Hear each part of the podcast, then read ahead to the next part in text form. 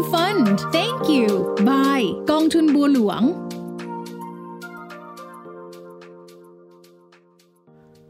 สวัสดีทุกท่านครับ นี่คือแอมฟันตังกิวกับเรื่องราวต่างๆ ของกองทุนรวมกับผมเสกสารตวิวัฒจากบลจบัวหลวงเช่นเคยนะครับ ช่วงต้นปีที่ผ่านมาบลจบัวหลวงมีการออกกองทุนหนึ่งนะครับ นั่นก็คือกองทุน B Premium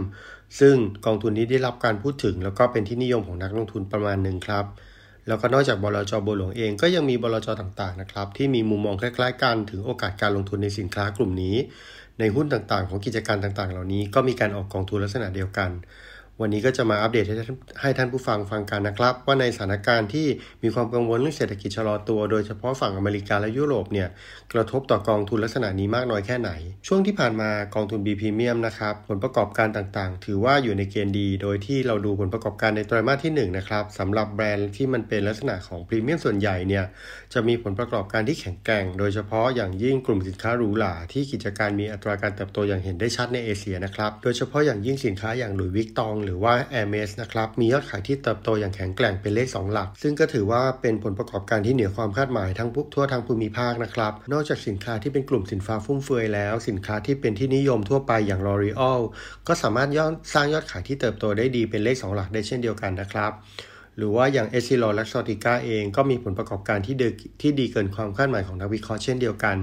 ซึ่งทั้งผลประกอบการของ L'Oreal แล้วก็ l u x o t i c a เนี่ยก็มาจากการดำเนินการธุรกิจของบริษัทที่ดีนะครับ แล้วก็การที่มีส่วนแบ่งการตลาดเพิ่มขึ้น แต่ก็ยังมีมุมมองที่ต้องระมัดระวังในสินค้าหลาย ๆ ตัวนะครับ โดยเฉพาะในตลาดสหรัฐ ซึ่งมีความกังวลเรื่องเศรษฐกิจชะลอตัวสำหรับฮิลตันและวีซ่าเองก็เป็นก็มีผลประกอบการ หรือว่าผลการดำเนินงานที่มั่นคงในช่วงไตรมาสหนึ่งที่ผ่านมานะครับ ในขณะที่กิจการบางกิจการอย่างเช่นเทสลามีผลประกอบการที่น่าผิดหวัง จากการแข่งขันด้านราคาที่รุนแรงในในตลาดมากขึ้น แล้วก็มีสินค้าคงคลังที่สูงเกินไป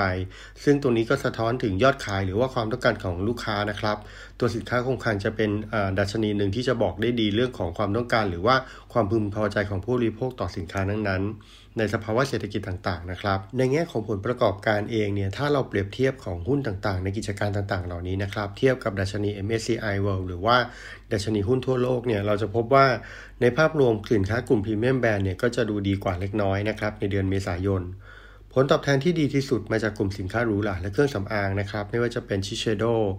EssilorLuxottica หรือว่า L'Oréal นะครับ รวมถึง Starbucks ที่มีผลประกอบการรายไตรมาสที่ดี ส่วนหุ้นในพอร์ตที่สร้างความผิดหวังให้กับนักลงทุน หรือว่าผู้จัดการกองทุนนะครับ ก็อย่างจะเป็นเทสลาซึ่งก็มีการแข่งขันในตลาดที่รุนแรงขึ้นนะครับ มีเรื่องของการแข่งขันด้านราคารวมถึงชิบาโนะนะครับ ซึ่งเป็นผู้ผลิตชิ้นส่วนจักรยานเรือพายและอุปกรณ์ตกปลา หรือว่าผู้ผลิตสุรากลั่นอย่างเช่น Remy Control International นะครับ อันนี้ก็เป็นส่วนของหุ้นที่สร้างความผิดหวังให้กับในพอร์ตครับ ซึ่งในช่วงที่ผ่านมาเนี่ยผู้จัดการกองทุนเขาก็มีการปรับเปลี่ยนแล้วก็มีการบริหารพอร์ต โดยการเพิ่มน้ำหนักหุ้นอย่าง e x i l o r Exotica นะครับ หลังจากมีการดำเนินธุรกิจที่แข็งแกร่ง นอกจากนั้นยังเพิ่มLululemon นะครับ หรือว่า Diageo ผู้ผลิต Johnnie Walker และก็ J&B รวมทั้งเครื่องดื่มแอลกอฮอล์ที่เรารู้จักกันดีหลาย ๆ ตัวนะครับ รวมทั้ง Lindt ที่เป็นช็อกโกแลตหรือว่าขนมหวานสัญชาติสวิสนะครับ ก็ได้ประโยชน์จากการกลับมาของเศรษฐกิจของการบริโภคในจีน ในทางกลับกันก็ได้ก็ได้ปรับลดพอร์ตในหุ้นของ Tesla หรือว่า American Express นะครับ เนื่องจากต้องมีความระมัดระวังในการลงทุนมากขึ้น โดยเฉพาะเศรษฐกิจสหรัฐที่ GDP มีการเติบโตแบบชะลอลง ส่วนในการปรับลดหุ้น Hermes แล้วก็ Ferrari แล้วก็ L'Oreal นะครับ ซึ่งอันนี้ก็เป็นกับการปรับลดเนื่องจากราคาที่ขึ้นมาสูง แล้วก็ทำให้ผู้จัดการกองทุนเห็นโอกาส แล้วก็มีการการแล้วก็มีการขายทำกำไรออกมาบ้างนะครับ เพราะว่า B Premium เองก็เป็นกองทุนลักษณะ Active Fund ที่ผู้จัดการกองทุนมีบริหารจัดการ แล้วก็มีวิวในลักษณะของการลงทุน ไม่ได้เป็นการลงทุนตามพอร์ตหรือว่าตามสัดส่วนแบบดัชนีนะครับ แต่ว่าใช้มุมมองแล้วก็มีการซื้อขายทำกำไรในพอร์ตด้วย จากนี้ไปนะครับมุมมองสำคัญเนี่ยผู้จัดการกองทุนก็มองว่าปัญหาอัตราเงินเฟ้อที่ยังอยู่อย่างที่ยังอยู่สูง และต่อเนื่องอย่างยาวนานเนี่ยก็เป็นความกลัวเรื่องเศรษฐกิจชะลอตัวนะครับ รวมทั้งเศรษฐกิจจะถดถอยในหลายส่วนของโลก แล้วก็ความตึงเครียดในภูมิรัฐศาสตร์และสงครามในยูเครนที่ยังส่งผลให้ตลาดผันผวนต่อไป ในขณะที่ การยุตินโยบาย Zero COVID ของจีนเนี่ยอันนี้จะเป็นปัจจัยบวกที่สำคัญมากที่สุดของปีนี้นะครับ รวมถึงส่งผลต่อสินค้าพวก premium brand ต่างๆ ด้วย ตลาดพรีเมียมแบรนด์เองเนี่ยได้ประโยชน์ได้ประโยชน์เต็มๆจากผู้บริโภคชาวจีน แล้วก็เทรนการเดินทางที่กลับมาหลังโควิดนะครับหุ้นที่เกี่ยวข้องกับผู้บริโภคที่ลดลงไปมากเมื่อปีที่แล้วเนี่ยก็ทำให้ราคาหุ้นพวกพรีเมียมแบรนด์ในกลุ่มนี้น่าสนใจ แล้วก็ดึงดูดนักลงทุนไปจำนวนมาก เมื่อเทียบกับหุ้นอื่นๆ ในกลุ่มเดียวกันที่ก่อนหน้านี้ได้ขึ้นมาแล้วนะครับ สำหรับปัญหาเงินเฟ้อเนี่ยแบรนด์ระดับพรีเมียมได้รับผลกระทบน้อยนะครับ เนื่องจากคุณลักษณะสำคัญของหุ้นกลุ่มนี้ก็คือว่าเป็นหุ้นที่มีอำนาจในการกำหนดราคาครับ แล้วก็ยังได้ประโยชน์จากตัวขับเคลื่อนการเติบโตของในระยะยาวของเศรษฐกิจโลก ที่ผู้คนมีพฤติกรรมในการจับจ่ายใช้สอย แล้วก็มีการเลือกซื้อสินค้าที่ตรง แล้วก็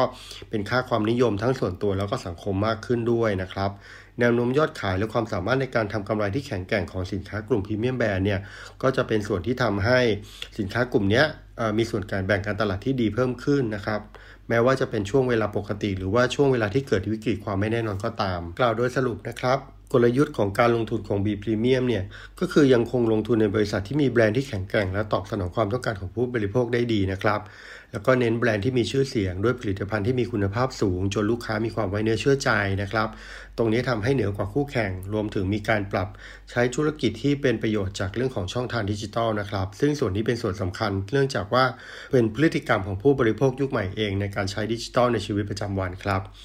นอกจากนั้นผู้จัดการกองทุนก็จะโฟกัสไปยังบริษัทที่มีโอกาสเติบโตอย่างยั่งยืนนะครับ มีผลกำไรที่สูง แล้วก็มีกระแสเงินสดที่แข็งแกร่ง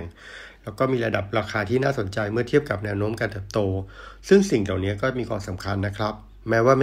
มกะเทนต่างๆ จะดีแค่ไหนนะครับ แต่การบริหารจัดการและความสามารถของผู้บริหาร ในการสร้างโอกาสการเติบโต การปรับเปลี่ยนกลยุทธ์ หรือว่าการมีกระแสเงินสดของธุรกิจอยู่ในมือ อันนี้ก็เป็นส่วนสำคัญที่ทำให้การลงทุนในบริษัทต่างๆ เหล่านี้ไว้วางใจได้นะครับ